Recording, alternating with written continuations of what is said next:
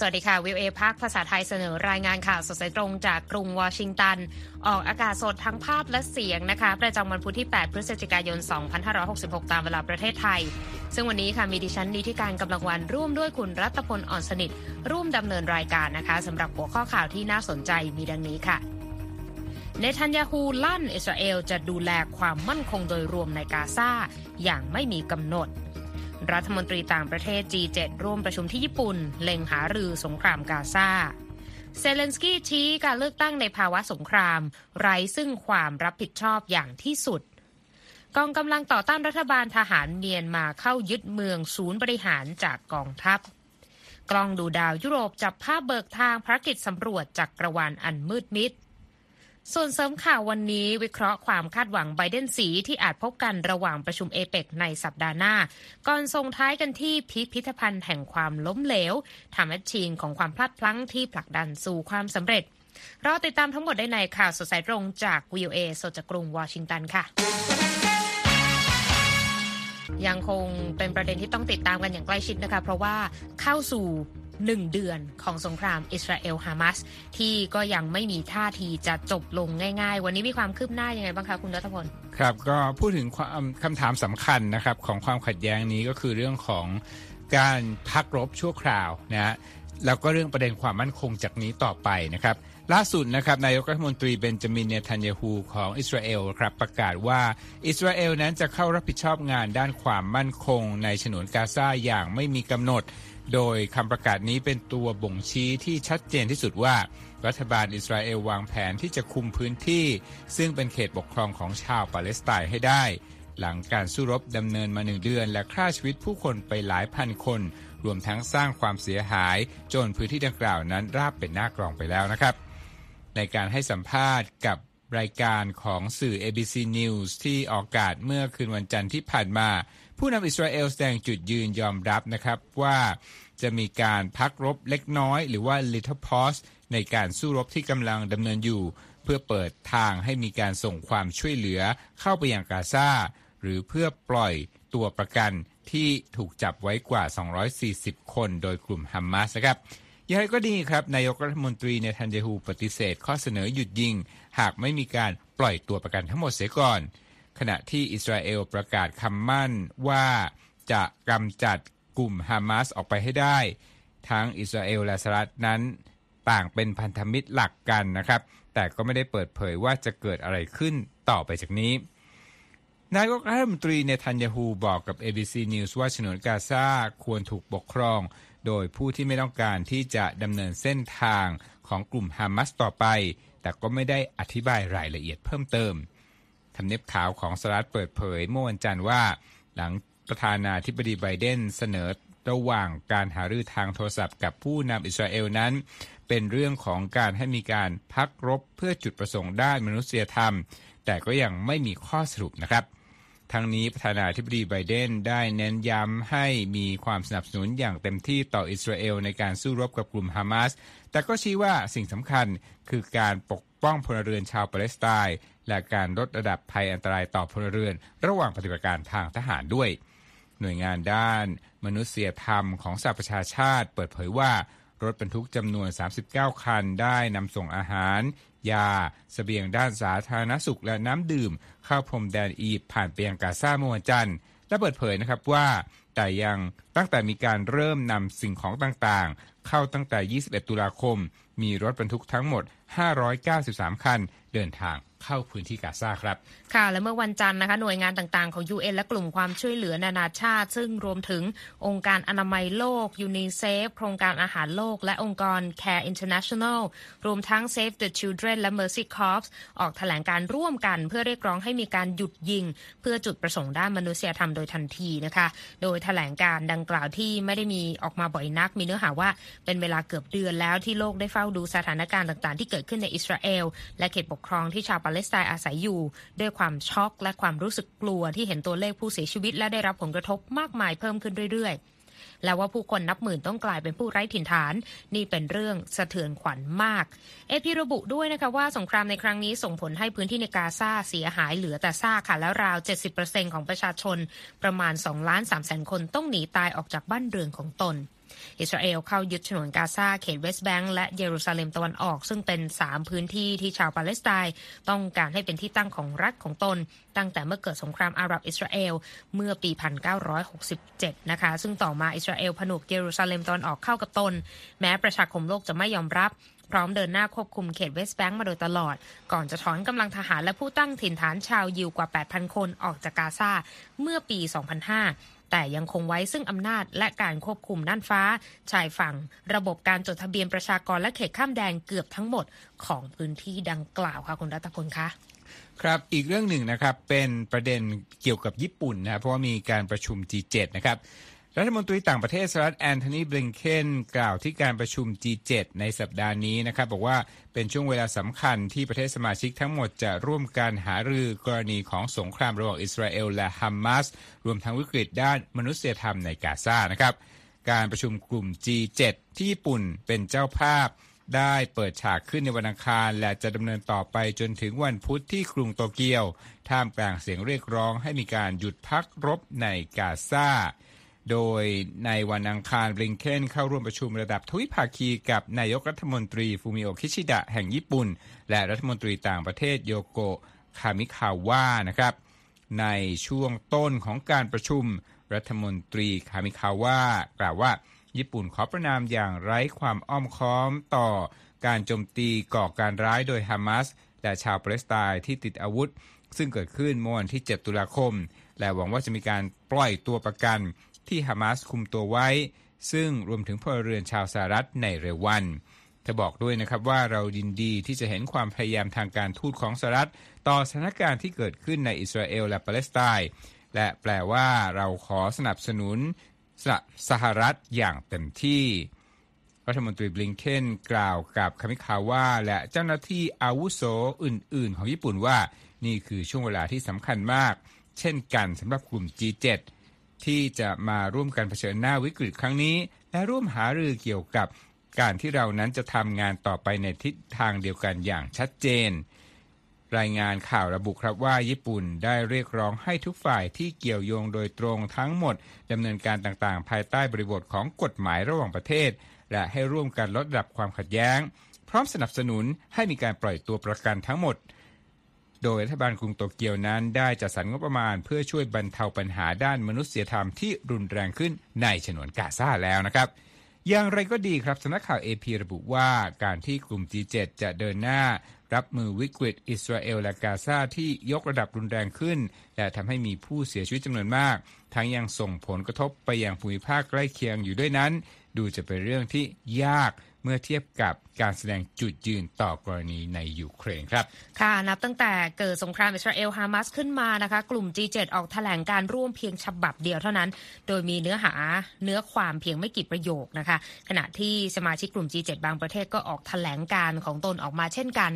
โดยรอยเตอร์ระบุค่ะว่าในการประชุมที่กรุงโตเกียวนี้กลุ่ม G7 จะหารือประเด็นเกี่ยวกับความจำเป็น ในการหยุดพักรบ เพื่อเปิดทางให้มีการนำส่งความช่วยเหลือด้านมนุษยธรรมเข้าไปในกาซาแต่ว่ากลุ่ม G7 ก็ยังมีจุดยืนที่แตกต่างมีประเด็นที่ค้างคากันอยู่นะคะ นอกเหนือจากนี้ในเวทีการหารือที่ญี่ปุ่นนะคะ ก็กลุ่ม G7 จะยังคงเดินหน้าสนับสนุนยูเครนในการทำสงครามกับรัสเซียต่อไป โดยประเด็นนี้ก็จะไม่ได้รับผลกระทบ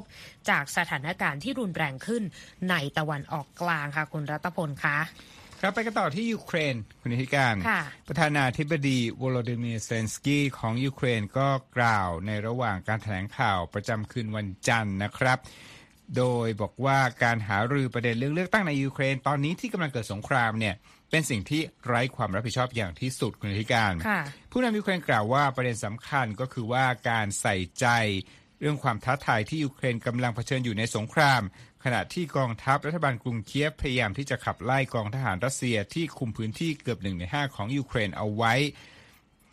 ตอนนี้ก็ดำเนินมามากกว่าถึง 20 เดือนแล้วนะครับ การเลือกตั้งเป็นเรื่องที่ถูกสั่งห้ามภายใต้อำนาจของกฎอัยการศึกที่บังคับใช้ในยูเครนขณะนี้ แต่คุณผู้ชมครับ ประธานาธิบดีเซเลนสกี้เองก็เคยพิจารณานะครับว่าจะมีการประกาศบทบัญญัติพิเศษ เพื่อให้มีการเลือกตั้งได้ ซึ่งรวมถึงการเปลี่ยนแปลงกฎหมายและข้อเรียกร้องขอความช่วยเหลือจากต่างประเทศ ให้ช่วยออกค่าใช้จ่ายของกระบวนการเลือกตั้งนะครับ ทั้งนี้เซนสกี้ก็เคยกล่าวด้วยว่าจะลงเลือก ตั้งเป็นสมัยที่สองถ้าเกิดการเลือกตั้งขึ้นจริงนะครับ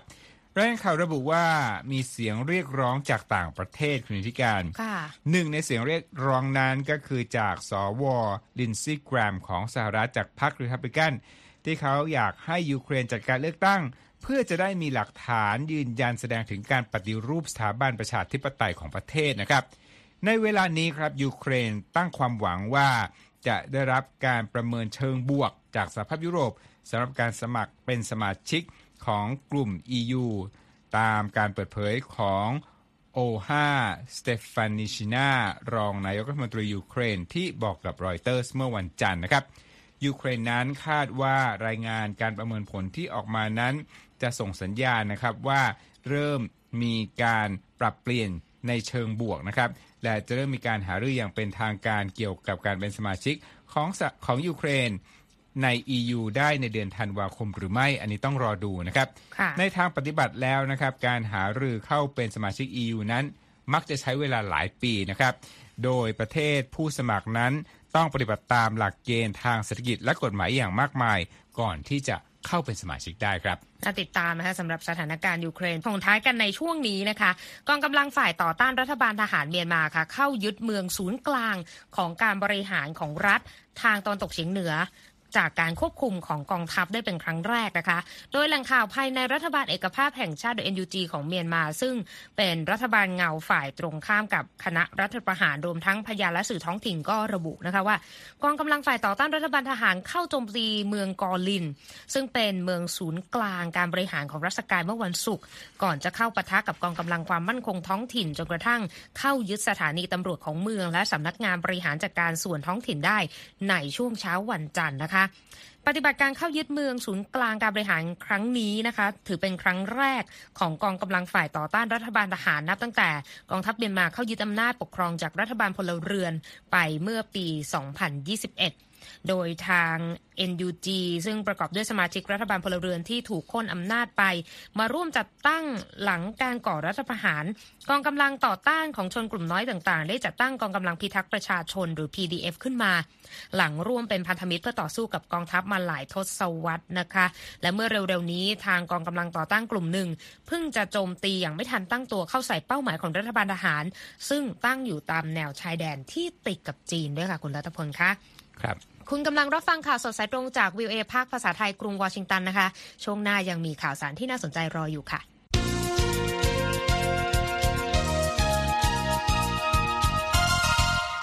มาที่เรื่องราวของ ทำเนียบขาวกันบ้างนะ มีผู้มาเยือนนะครับ มีจะมีผู้นำของอินโดนีเซียมาเยือนคุณธิการประธานาธิบดีโจโควิโดโดของอินโดนีเซียนะครับ ก็เตรียมพบกับผู้นำสหรัฐนะประธานาธิบดีโจไบเดนในวันจันทร์หน้าที่กรุงวอชิงตันนะครับโจโควิโดโดหรือว่าโจโควีนะครับมีกำหนดที่จะเข้าร่วมประชุมสุดยอด กลุ่มความร่วมมือทางเศรษฐกิจเอเปกที่ซานฟรานซิสโกวันที่ 15-17 พฤศจิกายนนะครับ และก่อนหน้าการยืนยืนยันการพบกันของผู้นำทั้งสองในวันอังคาร โจโควีก็กล่าวว่าการสนับสนุนปาเลสไตน์ของอินโดนีเซียนั้น จะเป็นไปอย่างไม่ลดละนะครับ อินโดนีเซียได้ออกมาประณามการบุกกาซาของอิสราเอลหลังจากการโจมตีครั้งใหญ่ โดยกลุ่มติดอาวุธฮามาสต่ออิสราเอลเมื่อวันที่ 7 ตุลาคม และได้มีการเรียกร้องให้มีการหยุดยิงโดยทันที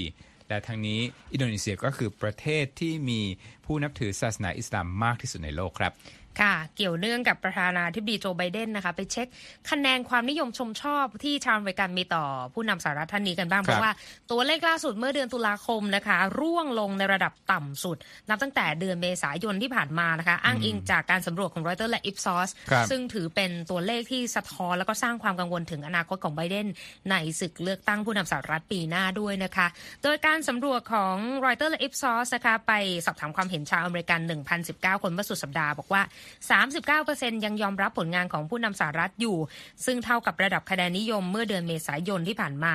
ผลโพลชี้ว่าชาวอเมริกันเนี่ยมองประเด็นเรื่องสงครามความขัดแย้งในต่างประเทศ เป็นปัญหาอันดับหนึ่งเพิ่มขึ้นมาจากระดับ 4%เป็น 8%ในเดือนนี้นะคะนับเป็นสัญญาณถึงความขัดแย้งที่อิสราเอลกับฮามาสก็คุกกุ่นอยู่ก็ยกระดับอย่างรวดเร็วก็เลยทำให้ชาวอเมริกันเนี่ยใส่ใจเรื่องนี้มากขึ้น ขณะที่ 20%ของชาวอเมริกันในการสำรวจก็มองเรื่องประเด็นเศรษฐกิจเป็นประเด็นสำคัญ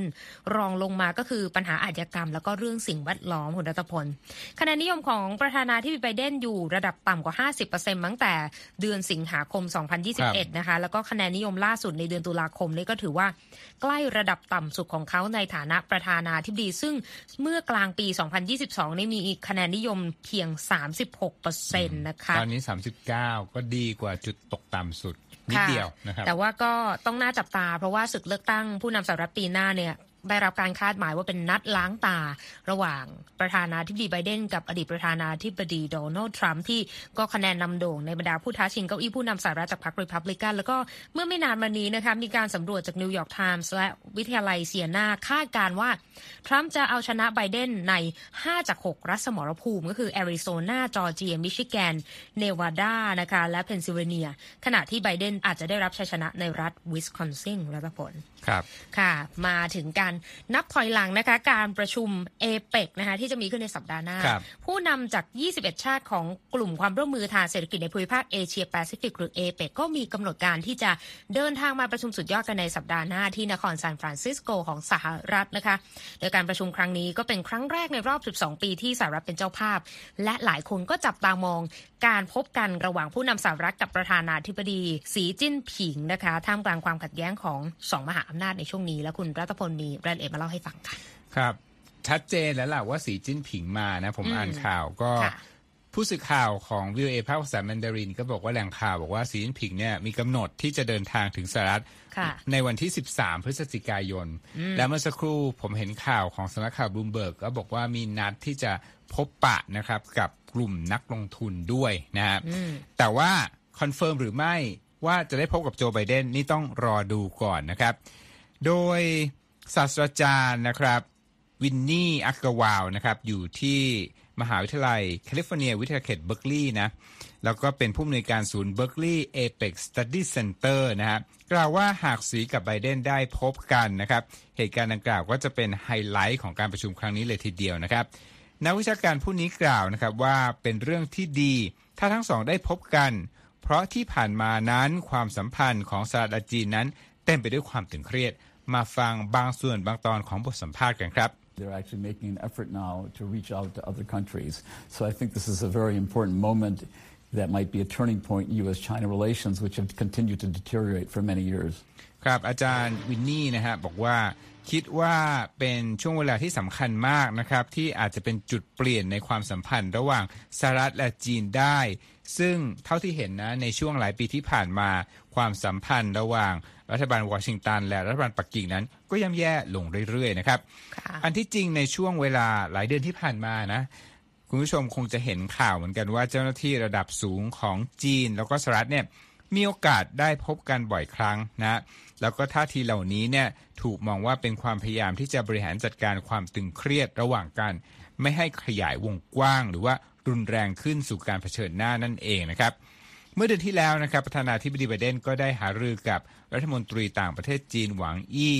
ที่ทำเนียบขาวเป็นเวลาราวหนึ่งชั่วโมงนะครับและเมื่อย้อนกลับไปเมื่อเดือนมิถุนายนประธานาธิบดีสีจิ้นผิงเอง ก็ได้พบกับรัฐมนตรีต่างประเทศสหรัฐแอนโทนีบลิงเคนที่กรุงปักกิ่งนะครับ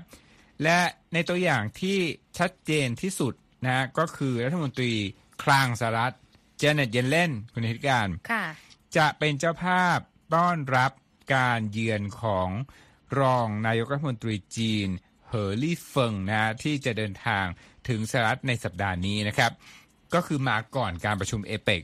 โดยทั้งคู่นั้นจะได้พบกันในวันพฤหัสและศุกร์นี้ครับ การประชุมระดับผู้นำเอเปกนั้น มีกำหนดระหว่างวันที่ 15 ถึง 17 พฤศจิกายนนะครับ ส่วนผู้แทนระดับสูงด้านการค้าและเศรษฐกิจ ก็จะหารือกันก่อนหน้านั้น คือตั้งแต่วันที่ 11 พฤศจิกายนครับ ตัวแทนภาคธุรกิจก็มีเวทีของพวกเขาด้วยนะครับตัวแทนของภาคธุรกิจในภูมิภาคเอเชียแปซิฟิกมีเวทีของตนเองชื่อ APEC CEO Summit ในสัปดาห์หน้าด้วย อยู่ระหว่างวันที่ 14 ถึง 16 พฤศจิกายนนะครับ ดังนั้นนะเราจะเห็นได้ว่าเอเปกเนี่ยจะมีทั้งผู้นำภาครัฐและเอกชนมา ประชุมกัน แล้วก็คาดว่าจะหยิบยกประเด็นต่างๆ มากมายเลยนะฮะ ตั้งแต่เศรษฐกิจการค้าการลงทุนอันนี้เดาได้ รวมถึง climate change โลกร้อนอะไรเหล่านี้นะครับ ไปจนถึงเทคโนโลยี แล้วก็อย่างเยลเลนกับรองนายกรัฐมนตรีของจีนเหอลี่เฟิงเนี่ยก็น่าจะได้คุยกันถึงเรื่องสิทธิมนุษยชน แล้วก็ความมั่นคงด้วย เพราะว่ามีประเด็นร้อนในทะเลจีนใต้ ระหว่างสหรัฐและจีนคุณนีธิกาญจน์คงจะทราบ แล้วก็เป็นจุดอ่อนไหวของความสัมพันธ์ของทั้งสองประเทศนะครับ เรื่องที่ชัดเจนก็คือว่าเมื่อปลายเดือนตุลาคม เข้าใจว่าคุณนีธิกาญจน์นี่แหละเป็นคนรายงาน มีแถลงการจากกองบัญชาการกองทัพสหรัฐภาคพื้นอินโดแปซิฟิกที่ระบุว่าเครื่องบินของจีนนะบินเข้าหาเครื่องบินของสหรัฐด้วยความเร็วสูง และได้บิน เข้าไปด้านล่างและด้านหน้าของเครื่องบิน B52 ในระยะประชิดนะราว 10 ฟุต หรือว่า 3 เมตรนะฮะทำให้เครื่องบินทั้งสองนี้เสี่ยงต่อการชนกันในบริเวณดังกล่าวนะครับ อาจารย์วินนี่อักราวาลจากเบิร์กลีย์ก็ได้กล่าวนะว่าสิ่งที่ไม่คาดหมายว่าจะเกิดขึ้นล่ะประเด็นที่ไม่น่าค่อยพูดถึงคืออะไรนะปรากฏว่าน่าจะเป็นประเด็นร้อนจัดเลยก็คือเรื่องสงครามอิสราเอลฮามาสนะนักวิชาการผู้นี้บอกว่า ประเด็นร้อนที่สุดแต่ไม่น่าหยิบยกเป็นประเด็นหลักในการเวทประชุมเอเปกก็เพราะว่าจุดประสงค์ของเอเปกนั้น เป็นเรื่องเศรษฐกิจหลักๆ เท่านั้นนะครับสำหรับผู้นำไทยนะฮะนายรัฐมนตรีเศรษฐาทวีสินก็จะเดินทางถึงซานฟรานซิสโก ตอนนี้ทราบมาว่า 12 พฤศจิกายนนะ แล้วก็คาดว่าจะกลับไทยวันที่ 17 พฤศจิกายนกำหนดที่จะพบผู้นำต่างๆ แล้วก็ประชุมรวมทั้ง ผู้บริหารภาคเอกชน และยังมีกำหนดพบชุมชนชาวไทยก่อนเดินทาง กลับวันที่ 17 ด้วยครับคุณผู้ชม น่าติดตามนะคะสำหรับเรานับถอยหลังนะคะกับเวทีเอเปกที่จะมีขึ้นในสัปดาห์หน้านะคะเอาละค่ะมาเช็คสภาพตลาดหุ้นกันบ้างนะคะ เขียวยกแผงกันเลยวันนี้ดาวโจนส์บวก 57 จุดที่ 34,153 จุด S&P บวก 12 จุดที่ 4,378 จุด NASDAQ บวก121 จุดที่ 13,640 จุด ราคาทองคำลบ 0.66%ที่ 1,975 ดอลลาร์กับอีก 40 เซนต์ต่อออนซ์ค่ะแล้วก็ค่าเงินบาท 1 ดอลลาร์แลกได้ 35 บาทกับอีก54 สตางค์ค่ะ คุณกำลังรับฟังข่าวสดสายตรงจากวีโอเอภาคภาษาไทย กรุงวอชิงตันค่ะ Voice of America VOA Washington พันธุ์ที่ผิดพลาดหรือล้มเหลวมากกว่า 150 ชิ้นทั่วโลกมาจัดแสดงกันที่กรุงวอชิงตันนะคะ ในธีมพิพิธภัณฑ์แห่งความล้มเหลว ซึ่งหลายชิ้นเนี่ยก็ไม่ได้ไปต่อ แต่ว่าหลายชิ้นนะคะก็เป็นส่วนในการต่อยอดนวัตกรรมที่น่าสนใจ แล้วก็นำไปใช้ในเชิงพาณิชย์มากยิ่งขึ้นนะคะ ซึ่งคุณธัญพรสุนทรวงศ์มีรายละเอียดของเรื่องนี้มาถ่ายทอดเสนอค่ะ เก้าอี้ที่ได้รับแรงบันดาลใจจากฮูลาฮูป ที่ควรจะช่วยให้ผู้ใช้ได้ออกกำลังกายในขณะที่ทำงานอยู่ที่ออฟฟิศแต่กลับทำให้เกิดอาการวิงเวียนแทนนะคะ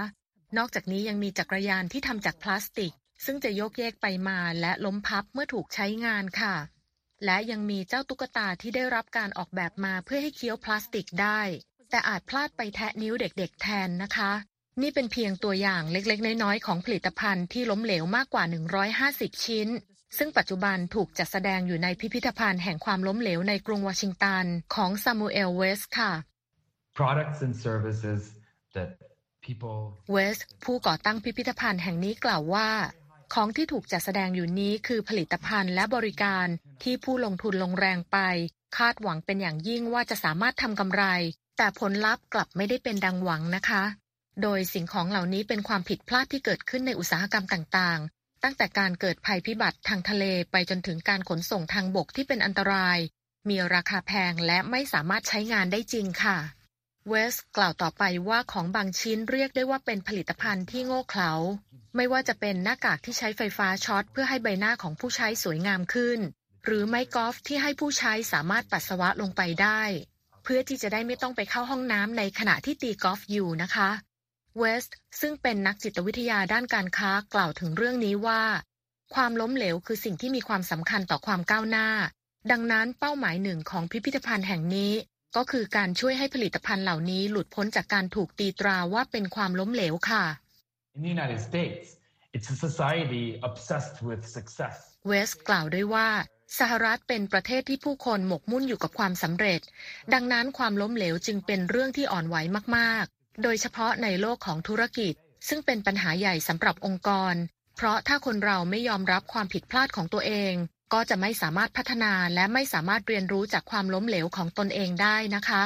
ผู้ก่อตั้งพิพิธภัณฑ์แห่งความล้มเหลวเอ่ยถึงหลาย ๆ บริษัท ที่ผลิตสินค้าที่ล้มเหลวในตอนแรก และสามารถพัฒนาจนกลายเป็นที่ฮือฮาในเวลาต่อมา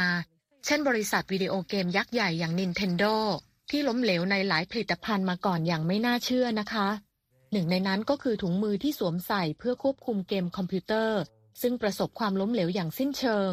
และอีกชิ้นหนึ่งก็คือคอนโซลเกม 3 มิติที่ใช้ในการเล่นเกม ซึ่งอาจเป็นอันตรายต่อสายตาของเด็กได้หากใช้เกิน 10 หรือ 15 นาทีค่ะ แต่ Nintendo ได้เรียนรู้จากความผิดพลาดเหล่านี้ และสร้างหนึ่งในวิดีโอเกมคอนโซลที่ประสบความสำเร็จมากที่สุดที่เคยมีมา ซึ่งก็คือ Nintendo Wii นั่นเองค่ะ และที่ตรงทางออกของพิพิธภัณฑ์ ผู้ที่มาเยี่ยมชมมีโอกาสที่จะแบ่งปันความผิดพลาดล้มเหลวของตน โดยการเขียนลงในแผ่นกระดาษแล้วแปะไว้ตรงฝาผนังที่ติดป้ายว่า share your failure หรือแบ่งปันความผิดพลาดของคุณค่ะธัญพรสุนทรวงศ์ VOA ภาคภาษาไทย กรุงวอชิงตันค่ะ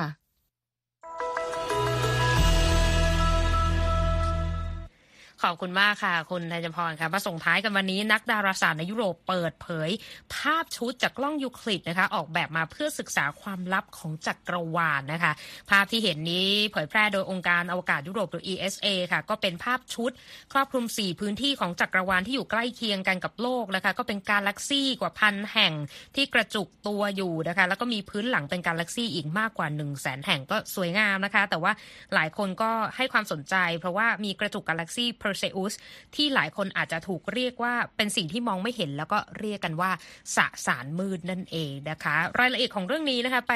ติดตามต่อกันได้นะคะ ทางเว็บไซต์ voa thai com แล้วก็สื่อสังคมออนไลน์ทุกช่องทางของ voa ไทยค่ะสวยงามภาพสวยบนความที่เราไม่รู้เราก็เลยใช้ว่าเป็นความมืดหรือว่าสิ่งที่มองไม่เห็นนะคะ ภาพอีกหน้าดูอีกอันก็คือเรื่องของคุณธัญพรมีสิ่งประดิษฐ์ต่าง ๆ ที่คิดว่า ต้องเห็นภาพนะครับ ถึงจะนึกออกว่าเออทำไมมันถึงขายไม่ได้ เราก็ตะลึงกันไปตั้งแต่ครับเก้าอี้ตัวแรกครับแล้วนะคะ และที่จบไปค่ะ ก็คือข่าวสดสายตรงจากกรุงวอชิงตันวันนี้นะคะ ดิฉันนี่ที่การกำลังวันและคุณรัตพลอ่อนสนิทผู้รายงานสวัสดีค่ะ สวัสดีครับ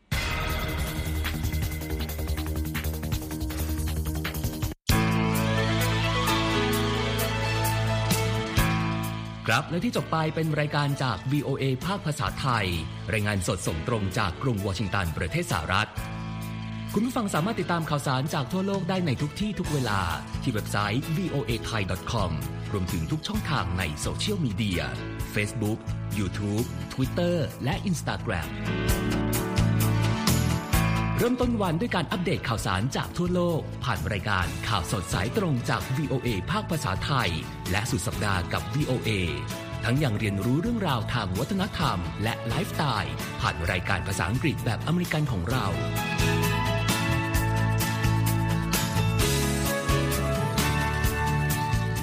ติดตามความเคลื่อนไหวในประเทศสหรัฐ การเมืองอเมริกัน พร้อมเข้าใจที่มาที่ไปของเหตุการณ์สำคัญ รวมถึงข่าวต่างประเทศ จากแหล่งข่าวที่เชื่อถือได้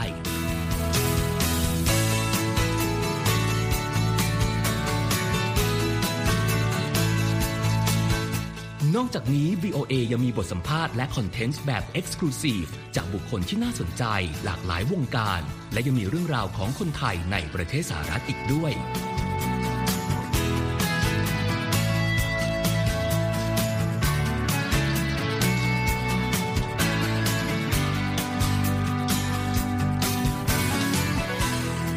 ขอบคุณนะครับที่ให้ VOA ไทยเป็นส่วนหนึ่งในการติดตามข่าวสารสาระและเกร็ดความรู้ของคุณ จากรายการต่างๆ ที่เรามุ่งมั่นนำเสนอ เพื่อความเที่ยงตรง ทันเหตุการณ์ และมีประโยชน์ในทุกๆวัน